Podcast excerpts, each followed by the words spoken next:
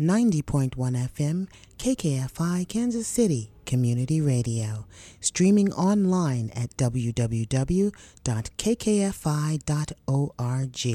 The views and opinions of this program are those of its host and guests and do not necessarily reflect the views and opinions of 90.1 FM, KKFI, Midcoast Radio Project, or its staff and volunteers.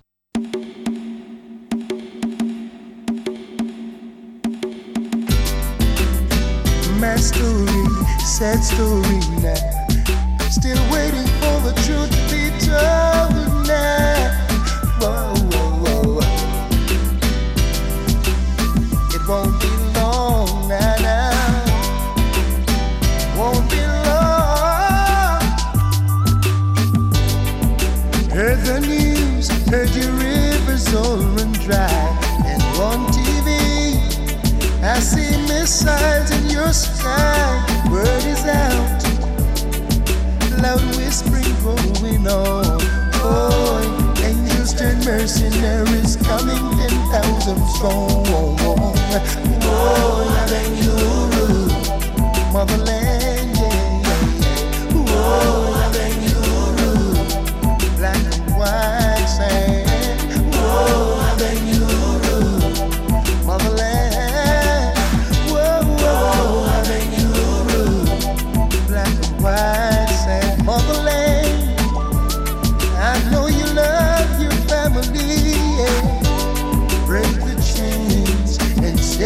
yourself free.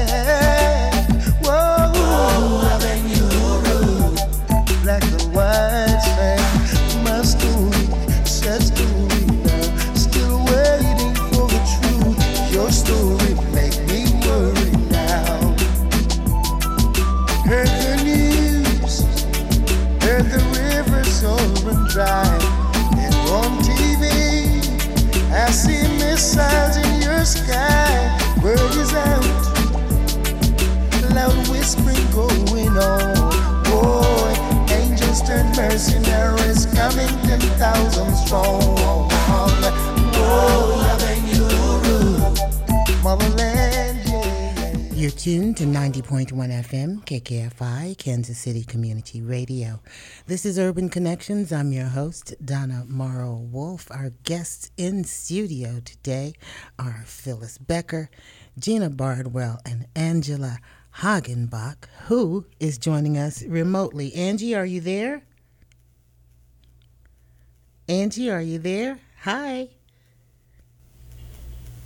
I don't hear Angie. We're going to work on getting her there. Um, But let's get started with our conversation, guys.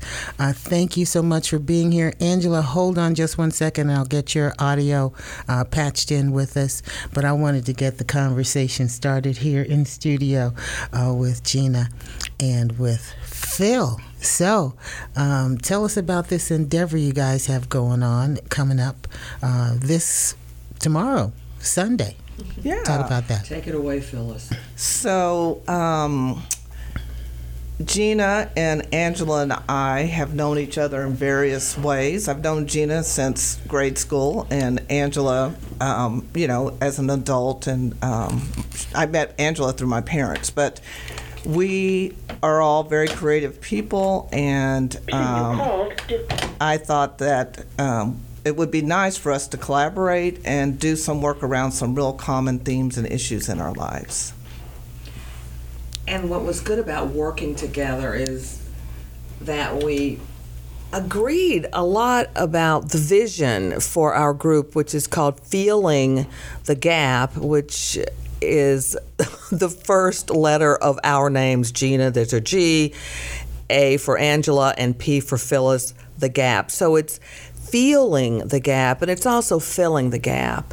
We have a lot of uh, Uh, you know objectives that we that guide us through this entire process. And i'm just going to throw out my favorite one phyllis and then you throw out your favorite objective because we have many. But one of my favorite objectives one of the one of the things that drew me to this project that we were going to you know sort of identify and heal the fragmented pieces within our own life's journey and those of our ancestors and blend those together in what we were going to present and talk about. What was yours, Phyllis? Um, I like the idea of us talking about our family and our past and honoring that, and then how to, has that shaped our lives today. And um, I, it was also very interesting because I had done projects with you where you had read your Irene stories. Right. And Angela had started writing this historical novel about her ancestors in Weston. And your wonderful poetry, And I was doing my poetry. which was so beautiful. Right. And so, you know, I just felt it, it's just been a good synergy. And these objectives really um, kind of got us focused. It got us focused and, and guided us and kept us on track, too. Yep. And I think just being able to write thematically was great. And to blend our work as in, in, in these separate units, eh, we were you know we were able to really I think bring our objectives to life, and hopefully our listening audience will enjoy that too tomorrow. We're very excited. Yep. The other piece that, um, for me, that's been such a joy on this project is that the three of us are, uh, though we have a lot of commonalities, we're very different, and we um, bring our different personalities, our different genres and art And writing styles. and writing styles to the table, and it's really to see that collaboration and also that diversity come together is just a really exciting um, creative process for me. And yeah, and it's a good way to work too because you know you don't want everything to be group think. So it's nice to have the variety uh, of all of us being able to share and have our own individual voices uh, heard in this project too. So, Gena, Gena, I uh, Yes? referred to you guys as iconic local artists uh, here on uh, KKFI's website. You, Gena Bardwell, Phyllis Becker, and Angela Hagenbach, who I will get on the line here in just uh, just a moment. She's standing by.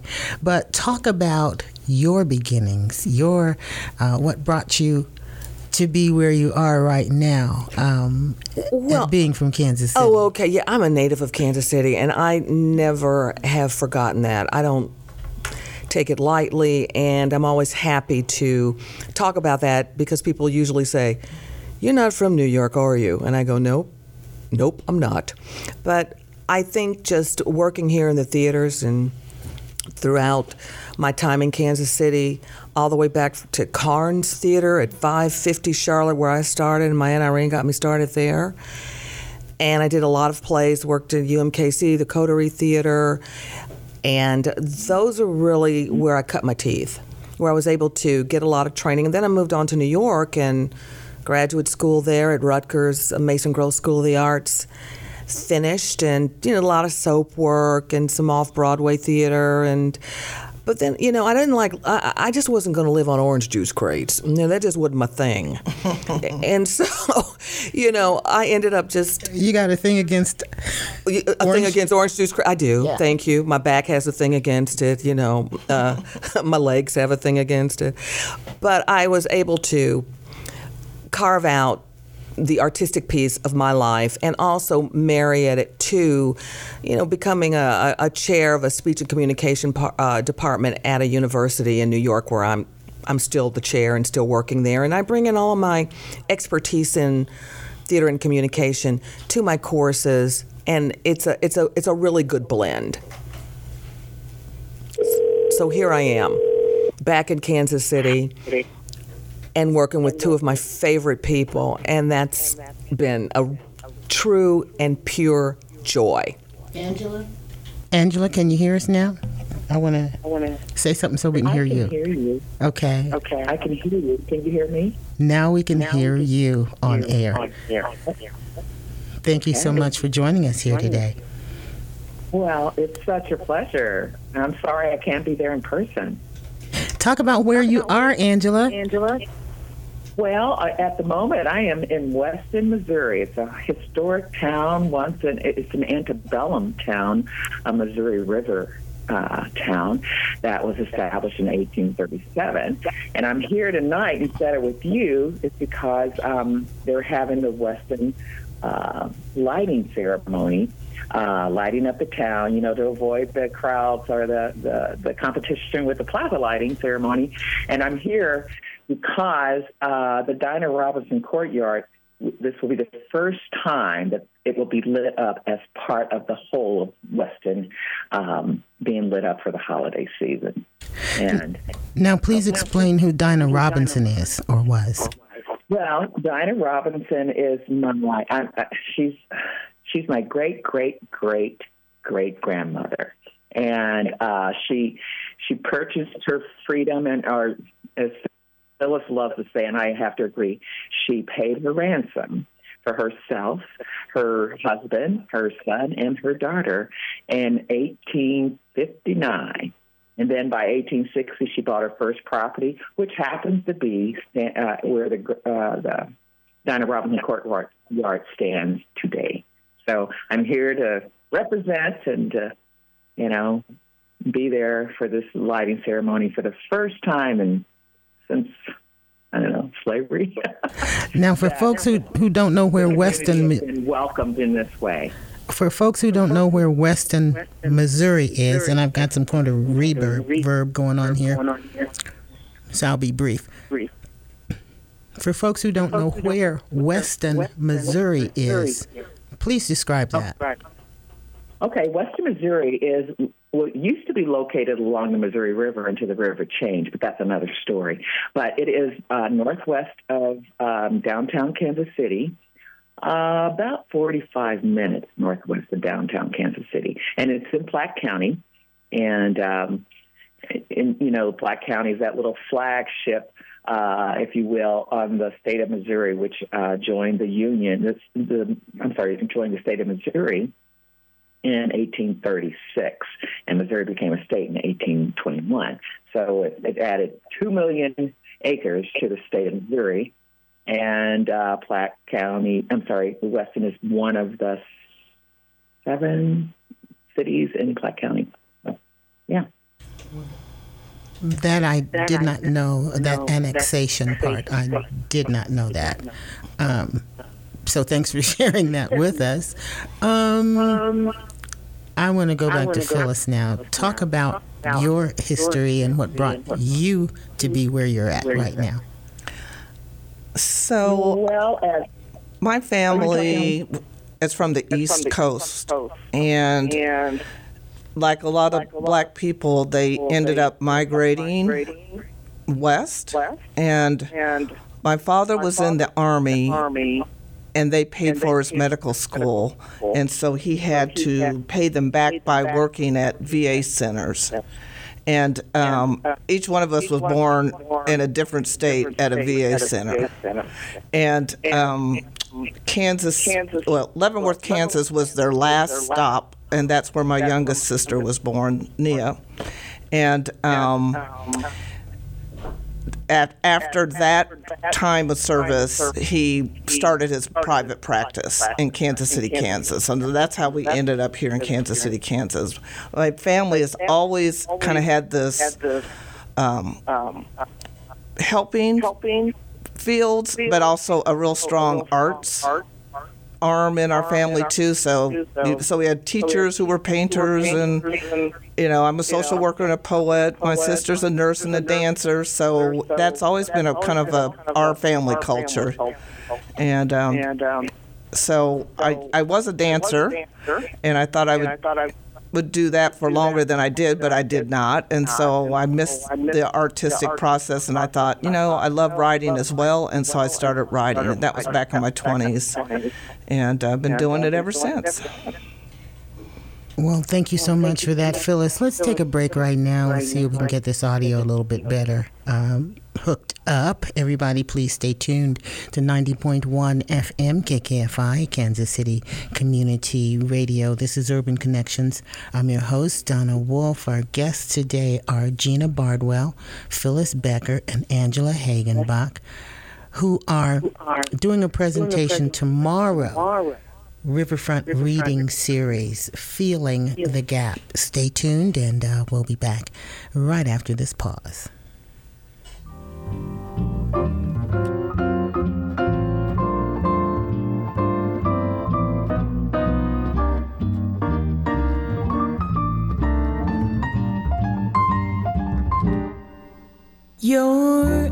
Are blue, your kisses too. I can't believe what they can do. I can't believe that you're in love with me. You're telling every single one that you know I'm on your mind each place you go. I can't believe that you're in love with me.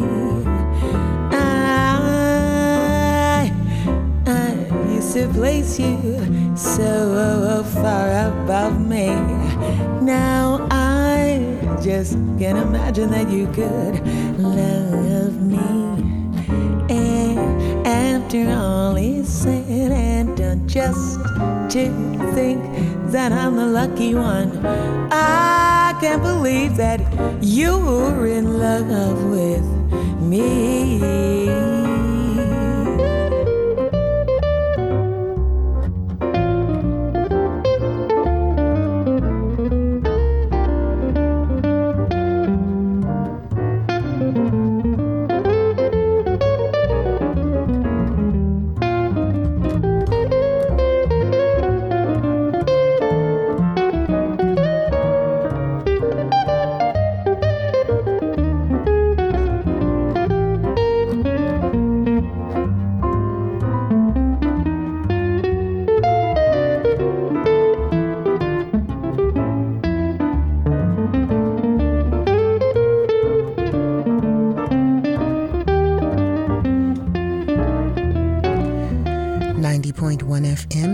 FM, KKFI, Kansas City Community Radio. That's I Can't Believe You're in Love, sung by our guest, Angela Hagenbach.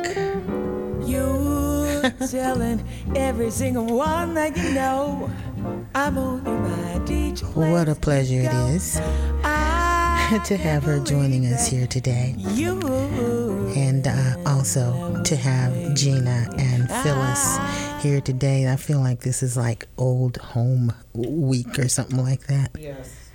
Because I have none, known these ladies for so uh, many years, and they are such prolific artists who have kept Kansas City current and growing and on the cutting edge um, artistically. Uh, Phyllis with your poetry, Gena with your acting and, and writing, and Angela with her with her music and her jazz ambassadorship, uh, representing us all over um, the world. So, um, coming up tomorrow, the Riverfront Reading Series is presenting Feeling the Gap, where these iconic Kansas City artists will be uh, uh, joining their energies through poetry, fiction, and music to feel their ancestral history and fill in the gaps between yesterday, today, and tomorrow.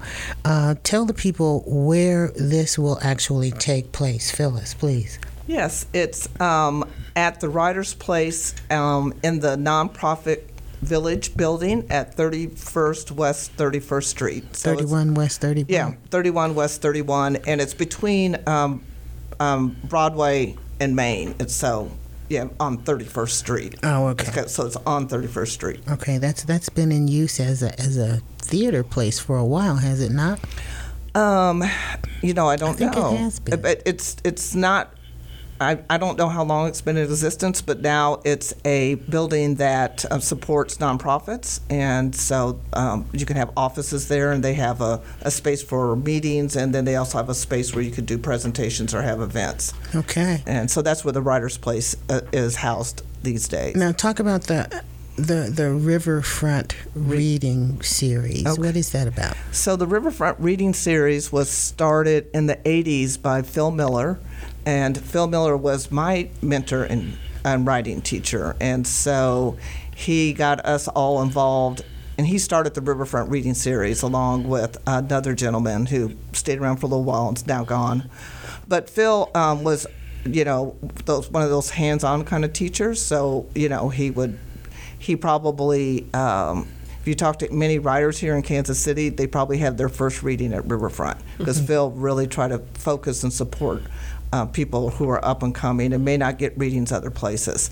When he and his wife moved to Phila- to um, Pennsylvania to retire, he asked me if I would coordinate it, and I'm like, no. and so, but then I went to sleep on it, and I got up the next morning. I said, wait a minute, maybe I can do it if I had a committee. So it's like taking six people to do what Phil did by himself and with his wife. So Just anyway. so long as it gets done. And- and I- yeah, and absolutely. That's that's all that matters. And- Yeah. And, I do want to vouch for you as a dancer from way back in the day in uh, Kansas City and Mm-hmm. Black Exodus Dance Theater. right. She had this eight, 180 degree split grand jeté that was just beautiful, just phenomenal. So uh, oh, those were the days. those were the days. And well, I just think it's so funny that all of us at probably at one point danced with Black Exodus. Oh yeah. Yes. And then- talk about Black Exodus uh, Dance Theater, both of you. Yeah. What did it so, mean to Phi- you? so Phyllis was a dancer and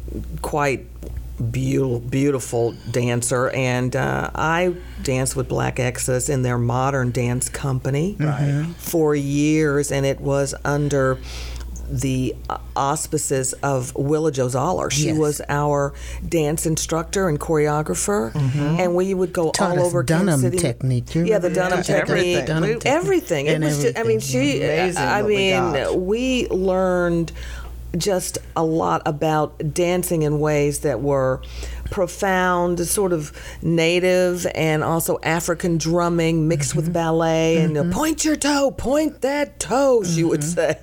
You know, and it, it- so it had a little bit of ballet, modern movement, uh, and you learned just how to express yourself. And it was very originally- clearly. It yeah. was originally at a, a part of UMKC. It was It part was. of UMKC. Yes, yeah. and and then Willa Jo has gone on to great acclaim and Yeah, she does. She has. City. She's uh, well. She was the artistic director of the Urban Bush Women in New York. Yes. She's- and and she started it. Yeah, she started it, and she you know moved a company there. She is no longer the artistic director, but she uh, has a still has an impact and a, a great role in the in the world of dance, Yeah. and is very well respected we in were New very York. we were very lucky to we were. We were so lucky. We Yeah. were, and we were lucky to get funding from UMKC to Yeah. allow us to travel all over Kansas City Yeah, to and, do those and performances. regionally. I remember mm-hmm. performing Regionally. at K State and places like that. Right, Yeah. in Parkville, college, all and that. we Park were all over the place. Yeah, that was so much Yeah, it fun. was great. And it was an outlet for cultural expression and cultural uh, pride because this was Black Exodus uh, Dance Theater. And then there was also Voices of Exodus, the gospel choir uh, back in the day that uh, also came out of UMKC. Um, it was. Uh, it was a wonderful time, very nourishing, very nourishing time. Uh, Angela, can we still hear you? Say something, dear. Talk to us. You still there? No, we can't hear you Is she, anymore. is she on mute? no, she's not on mute. She's taken herself off of mute. Okay. And so now we don't have her voice anymore, which is very distressing, but I'll try to get that back once again. Um, see if we can do that.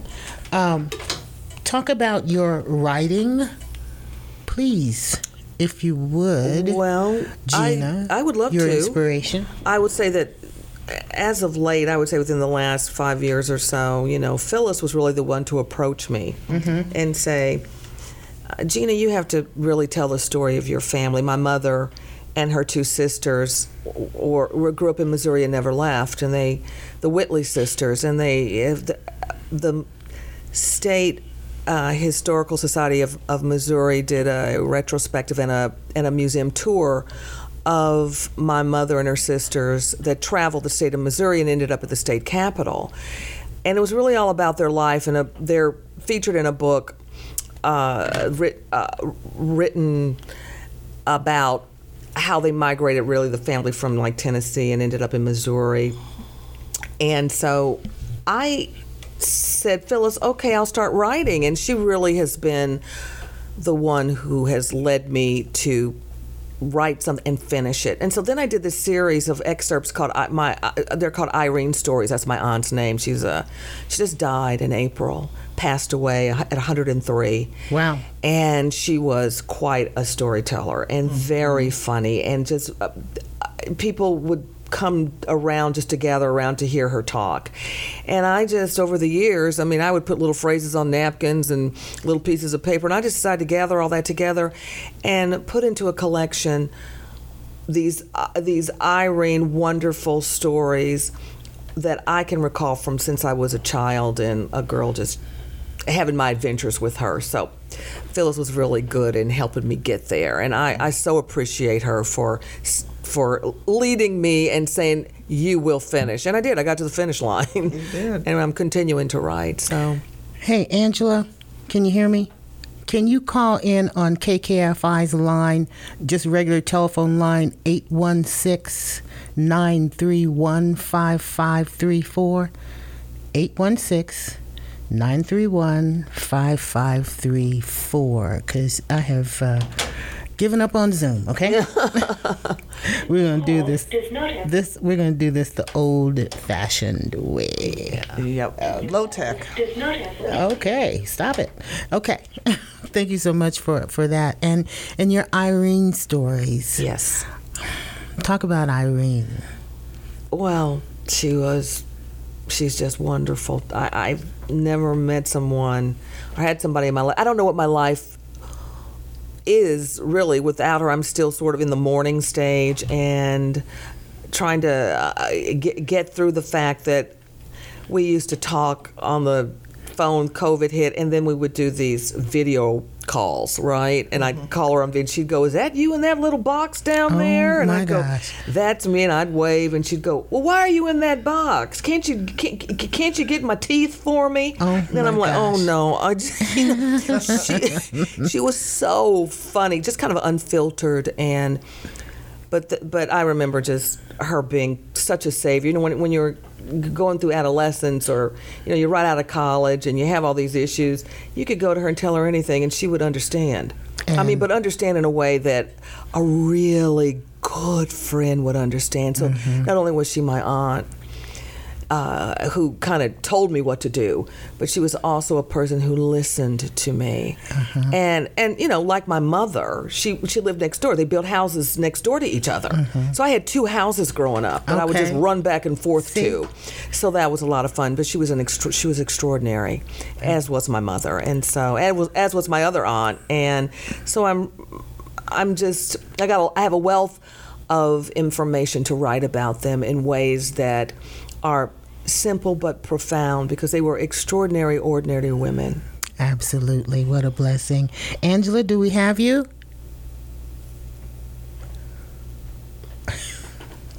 Angela. Did she call? Yeah, she called she called. We're going to take a break and come back, get Angela back on the line. You're tuned to 90.1 FM KKFI, Kansas City Community Radio. This is Urban Connections. I'm your host, Donna Wolf. Our guests, iconic Kansas City artists, Gena Bardwell, Phyllis Becker, and Angela Hagenbach are our guests today. They'll be doing a presentation tomorrow for Riverfront Reading Series.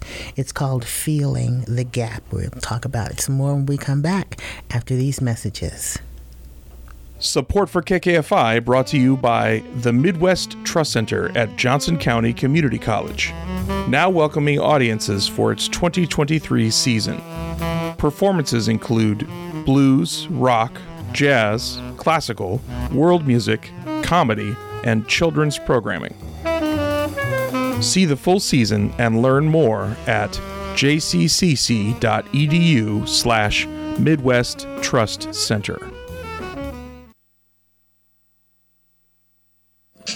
Tune in every Saturday at 5 p.m. for Changing Narratives, a program hosted by me, Brother Jay. Join me for interviews and discussions that will be informative and entertaining. While interviewing some of the unsung heroes from the African American community, our goal is to bring balance to the negative narratives that are currently being shared.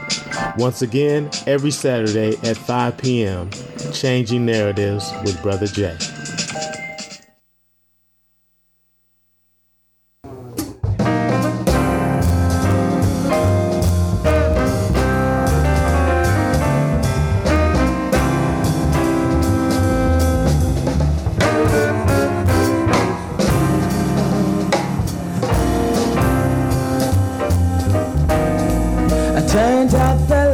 Creeping in slow. A cold, empty bed, tired head on my pillow. It's too late for tears, wasting years. Go- Angela Hagenbach here at 90.1 FM, KKFI. Kansas City Community Radio. This is Urban Connections, and I believe we have Angela on the phone. Angela, are you there? I'm here. Ooh, hallelujah. It's so great to hear your voice on the air. Thank you so much. Thank you so much for being a trooper and uh, hanging in there so that we can get your lovely voice on uh, the air. Um, now, you ladies have joined forces. I think it's a formidable group and brought your energies together. I'm hearing that this was in the works for quite a while.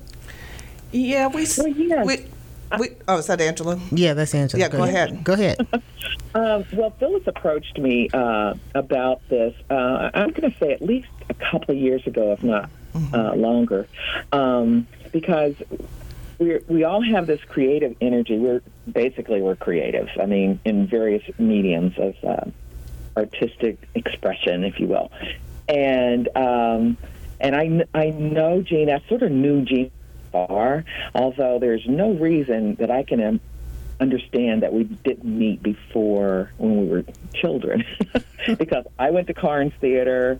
Um, her mother was my uh, counselor in high school. Wow. Um, it, it's just strange, but we all we all came from Kansas City, and we're all in that same age group. We're now I can I can honestly say that we're silver foxes, and and um, you know, and it's it's just great. Phyllis asked if you know she had this idea about uh, these three women coming together to to fill the gap of uh, between our ancestry and today, and how all of all of that has groomed us to be the women that we are now.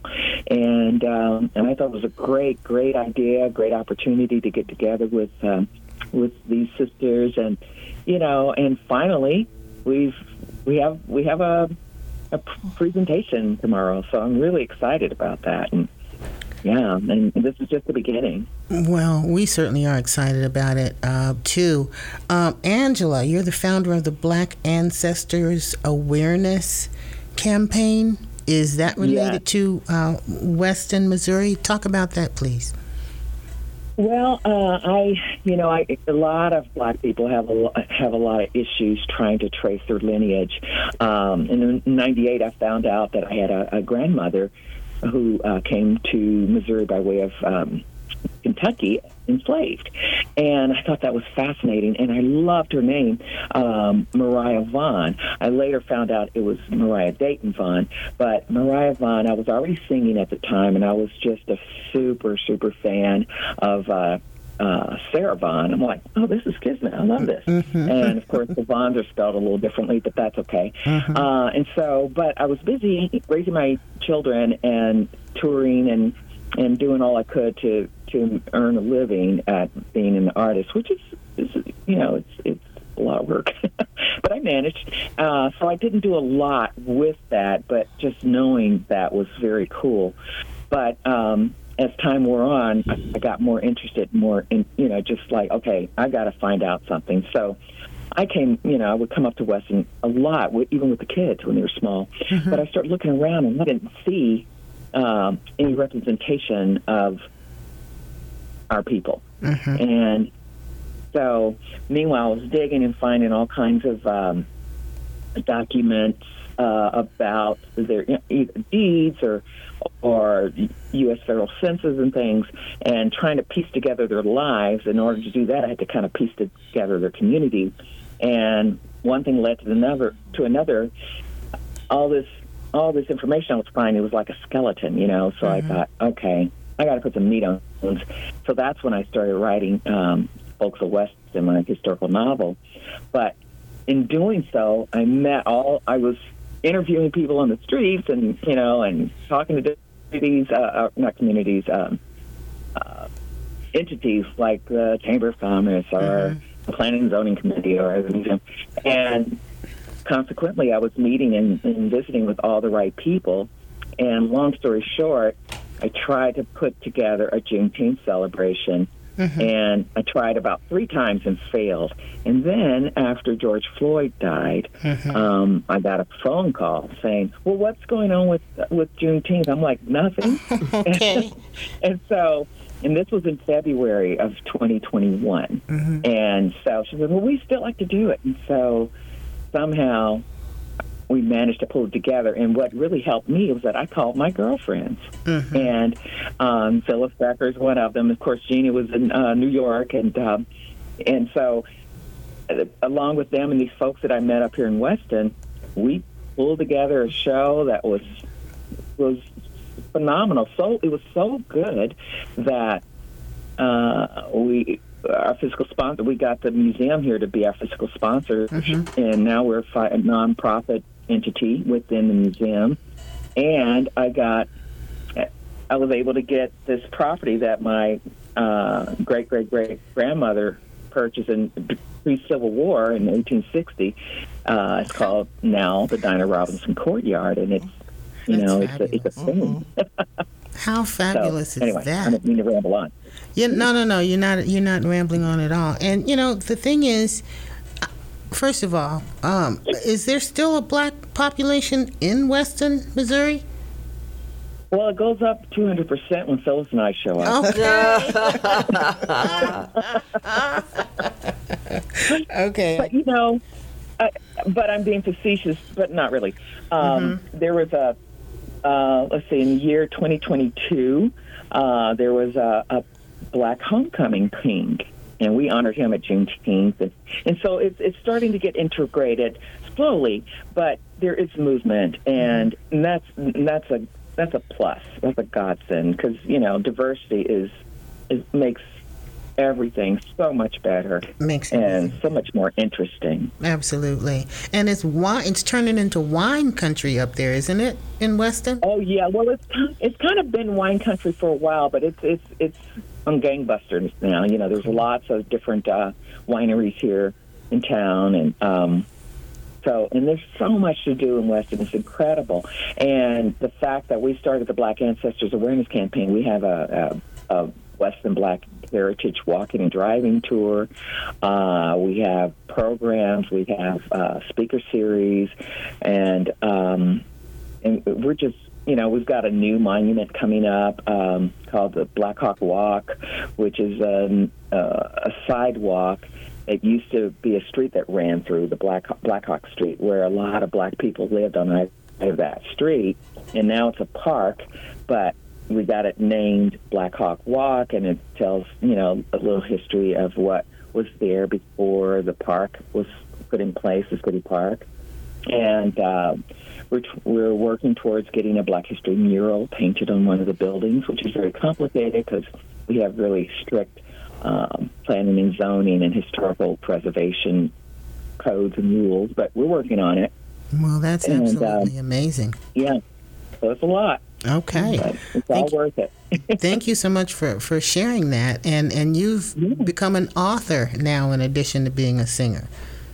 Well, yes, I have a column uh, in the uh, Weston Historical Museum's Quarterly, and it's called. Um, let's see, what is it called? Uh, Resilience in the Face of Adversity. Okay. And um, yeah, and it's for the museum's musings is what it's called. And I, I started that column. Oh, I think it was in 2021. So it's a you know quarterly. So yeah, and I'm getting the stories, and it's the first ever uh, column focused on Weston's black ancestry or black history or black lineage, if you will. Okay, well, So- come, I want you to come Yeah. back on another Saturday and tell us all much more in detail, in depth about uh, that. I'd be that's, happy to. that's fascinating, uh, fascinating um, history. Uh, Gena, Yeah. back, Gena, back to you. Yes. Tell us about your career in New York City and really, how did you make that transition? And you're a professor now, right? Right. I'm a, a professor, an assistant professor at uh, Touro University. We got university status about a year and a half ago. And, you know, they, in New York, they weren't granting any university status for the last, I want to say, 30 years to any school who was applying for it. And then we got ours because Touro University turned 50 years old. Okay. And they granted us university status. And it just goes to show if you keep at it, So college to, from was college to university, right? And we moved right into the heart of Times Square in a brand new, like I want to say, 15-story building, all glass and chrome. Oh my gosh. And Wow. but thank God we're across from the police station. No, I'm just saying. No, I'm, you know, but it's all high, high touch, high tech, and you go in and you just punch a button and it just takes you up to your floor, and you know, so it's really state of the art. And I've been with Touro, well, I want to say since uh, the War of 1812, excuse Okay. me, but I, for a long time. and I started as an adjunct right out of graduate school from Rutgers. Mason Gross School of the Arts, and really started back in like 1998. Is when I started a- a- just you know doing a class here or there because I was also uh, teaching at uh, NYU and I had finished a course at Rutgers just teaching. This is just like after graduate school, so. But then you know, I was also I was also an actor. I mean, one year I had 18 1099s. Okay. And uh huh. And you go down to the. Well, that's a good thing, That is though. a good thing. And you would go to the unemployment office and you would wave to your uh, actor friends. Well, hi. And they go, well, hi. And we would just wave at each other, going, oh, when's our next gig? You know. And like I told you, I wasn't doing orange juice crates. Okay. So. I finally got on full time and worked at uh, University, and then uh, Scholastic pulled me away, and I ended up being an operations manager for Scholastic, and I traveled with J.K. Rowling. Scholastic books. Scholastic Oh, Books, God. right.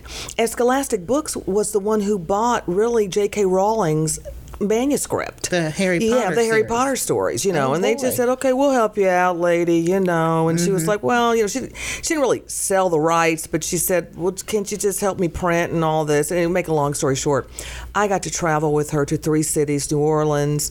I got to do uh, the Kodak Theater in Los Angeles, and then back here to Carnegie Hall. Okay. And uh, she was uh, you know really an amazing woman, very humble. You know, started writing her book on napkins in cafes. She was sleeping in her car and taking care of her daughter, divorced from her husband, and so she really understood sort of the it, p- people that had challenges.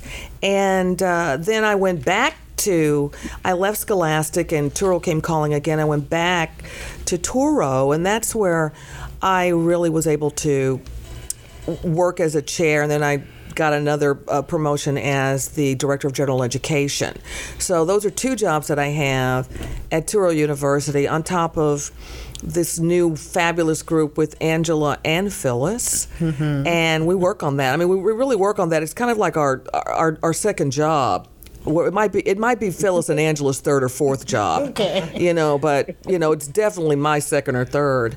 And so putting all this together, it's kind of like I can't I don't really know how I can function and do the things that I do at my job at the university without this outlet to be able to find my voice and find the voices of my ancestors. And we all sort of put this together and deliver the gift to the world. Whoever wants to listen or deliver the gift to the riverfront audience mm-hmm. right so that has just been my trajectory i've you know i've done lots of theater in new york and like I said, I've done soap and but I, I, I really have enjoyed I just and I got my first play produced at New Perspectives Theater. I, I mean I couldn't believe they, they picked my play and they they produced my play. We had actors and some of my friends came from Kansas City and I thought, wow, I checked that off the bucket list, and then I still have a few things on that list, and, and that bucket is heavy with Okay. things I need to check off. But that was one thing, so I must say that that's that's been a real thrill. So I that's my connection is with New Perspectives Theater in New York, and also MultiStages. I work a lot with and. Phyllis can speak to this. I work a lot with uh, Lorca Peress and her and her mom, and who she was part of the writers group. Gloria Van Vando. Yeah, she she she um started the writers, Writers Place. group. She With yeah. Phil? with her husband. Yeah, um, Debo. Bill Hickok. Yeah, Hickok. yeah. yeah. Okay, compare and, com- and contrast Kansas City and New York City. art wise, Kansas City is pretty awesome. I mean, I think in many is. ways much more innovative. And you know, you can do a show here. You don't have to break the bank. Mm-hmm. You know, it, it still has that. Hey, let's put on a play. I've got a barn. It still has that feel in Kansas City. You can't do that in New York. I mean, even for an uh, an off, off, off, off, you know, jump off the cliff play, you know, you're, you're, you're still going to reach it, and it's going to be thousands of dollars. And so I think here you have the opportunity to do great work, kind of produce yourself, and be very innovative. And I will always toot Kansas City's horn creatively. I mean, look, I'm back.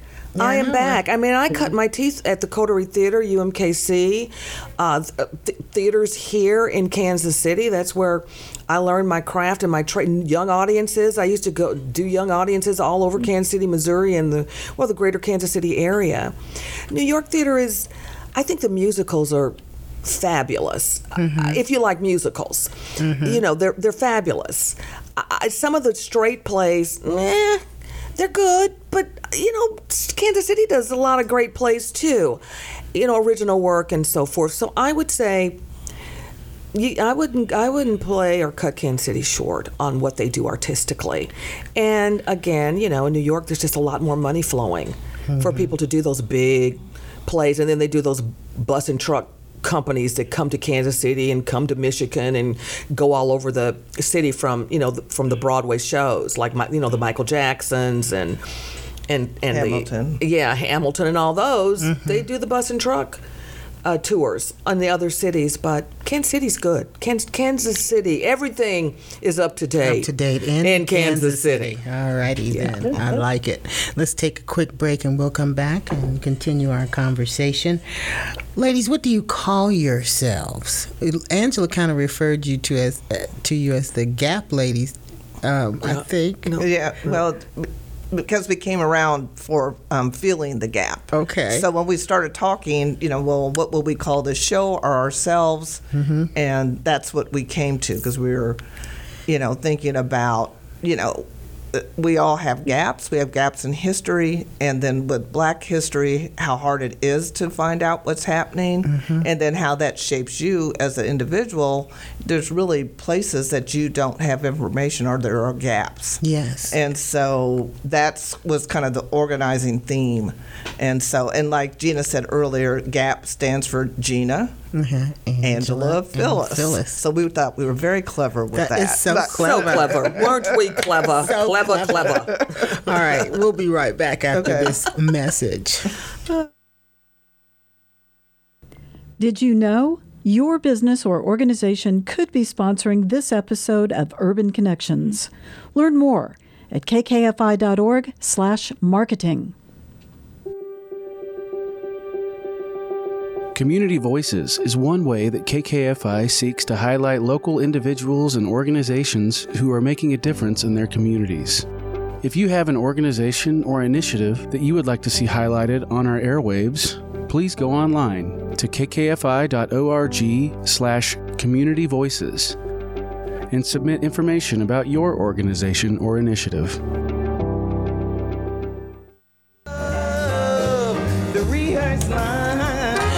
90.1 FM, KKFI, Kansas City Community Radio. Urban Connections is the program. Once again, my guests are uh, Ladies of the Gap. I like that. It has a ring. It has a ring to it, and that is Gena Bardwell, Angela Hagenbach, and Phyllis Becker, all native Kansas Cityans, and they are doing a presentation tomorrow at 31 West 31st Street. That's the new um, Writer's Place. Yes, that's where the Writers' Place is at, the nonprofit village. You know, because I'm old school, and it used to be over. Yeah, on that big, lovely that big old. Oh no. structure. What happened to that structure right off Broadway on Right. 36th So, Street? you know, it just was unsustainable to keep the building, you know. Yeah, old and very old. drafty. Yeah. Okay. so. Uh, anyway, tomorrow, Riverfront Reading Series is presenting Feeling the Gap, where these iconic Kansas City artists, Gena Bardwell, Phyllis Becker, and Angela Hagenbach, will join their energies through poetry, fiction, and music. And we're going to be filling your ancestors, filling the gap. We've all got these gaps. What do you say to people, e- either one of you, about exploring the gaps in their ancestry? Um, what's what? What do you advise people to do? Well, in my Phil? family, I was lucky. My aunt Nell was our family historian, and so and she was, you know, just an amazing woman who. Um, this was before you know all the websites for looking at your ancestry and all Ancestry.yeah. that, and so she she really dug in. She made it part of her PhD studies. She she went to Africa. She went to Suriname, where our family, parts of our family ended up, or the original Beckers ended up. And South America, mm-hmm. top of South America. Mm-hmm. Okay. yeah, and so she was just committed to us, and she took us all along with her. Mm-hmm. Now, when I was younger, it was like, oh God, Aunt Yeah. Nellie's calling again and wants I'm supposed to fill out a genogram. I'm like, oh my God, please. and so, but of course, now it's just like we're all so thrilled that she gave us such a good jump, and and I sort of feel like Angela's playing that role in her family. She's the Aunt Nellie. She and her sister are the Aunt Nellie of her family. You hear that, And- Angela? Yes, I did. And Gena, I you have the guys got of knowing Aunt Nellie, so Yeah. You Yeah, know Aunt Nellie. so okay. Yeah. All right. she's like one of my one of my uh, genealogical godmothers. Right on, right on. We, we all had genealogically, genealogical godmothers. Gena, Well, and as Phyllis was going to say, I the the griots are the storytellers in my family were uh, my aunt Irene, Irene Whitley Marcus, and Gertrude Helen Gertrude Whitley Bardwell, which was my mother, and they told s- stories. And my aunt really kept a, a collection of pictures and artifacts and ephemera from her great her grandparents and great grandparents and she was always taking pictures and telling us these stories all along the way uh, and then she would say, "Well, this is Carter Oliver. This is where it started. There he is. You know, couldn't read nor write now." And then she would talk about the genealogy, as Phyllis said, be, before Ancestry, before 23andMe, before any of these things, you know, Facebook, social media. Nothing. It, it was just storytelling. And then my uh, uh, my mother was a great had a photographic memory and could remember facts all the way back to when she was four, three or four years old, and would recall just stories that were were breathtaking and sometimes eerie and very sad and very, uh, you know, exuberant about our family. And between my mother and my aunt Irene, and also my aunt Geneva, who worked in the garment district here in Kansas City, Missouri, and was really one of the first black women to be considered a technical designer. She put all the sort of the, the, the fine buttons on clothing. Uh, she and it's not it wasn't it was not Nelly Dons. It was Brand and Puritz, which Brand and Puritz, which used to do uh, dresses and so forth for. Uh, you know, for ladies, ladies everyday wear, and you know, Kansas City used to be the second largest garment district next to New York. Uh, so there was Nelly Don, there was Brand and Puritz, and my aunt Geneva was, I mean, she could sew as though she were designing something for, for Halston or Yves Saint Laurent. She could finish off on a gar- you could, you could wear the garment inside out. Okay. It was so beautifully done, right? So these were the women who influenced me, and these are where my stories uh, germinate. And I'm just so I, I am so grateful that I wrote so many things down, and that I have Phyllis and, and Angela sort of whacking me in the back, going right, right, right. that's and what friends are for. that's been great. Yes, yes. Um, ladies, thank you so much, ladies of the Gap. Gena Bardwell, Angela Hagenbach, and Phyllis Becker doing their presentation tomorrow, Feeling the Gap at 31 West 31st Street. This is a presentation of the Riverfront Reading Series, and they are fusing their energies and they're going to share poetry, fiction, and music to talk, talk about their ancestral history. Thank you all so much for being here. Thanks for hanging out through all the technical difficulties and all such business as that. Angela, thank you so much. For being here, uh, we love you here at KKFI, and um, all the best to you. And you know, we want this um, uh, series, these gap filling, to be ongoing. So we'll be looking We to. hope we hope to. we hope to. Okay. Thank you so much for And- having us. You're so We're welcome. honored to be here. It's my honor and my pleasure. Thank you guys so much. Thank you. Everybody, please stay tuned at the top of the hour for Brother Jay and Changing Narratives. We're taking you out with another, well, this song that we have uh, on site, I Can't Believe You're in Love. I should have brought my CD of Poetry in Love, mm-hmm. which is mm-hmm. Angela Hagenbach doing uh, the musical versions of Phyllis Becker's poetry. So cool. I'm going to bring that. All right. Thanks so much, everybody. that Stay could be tuned. another show. That could be another show Bye. indeed. Thank you. Thank Thanks. you. Mm-hmm. All right. Bye bye. See you Bye-bye. tomorrow. Bye, Angela.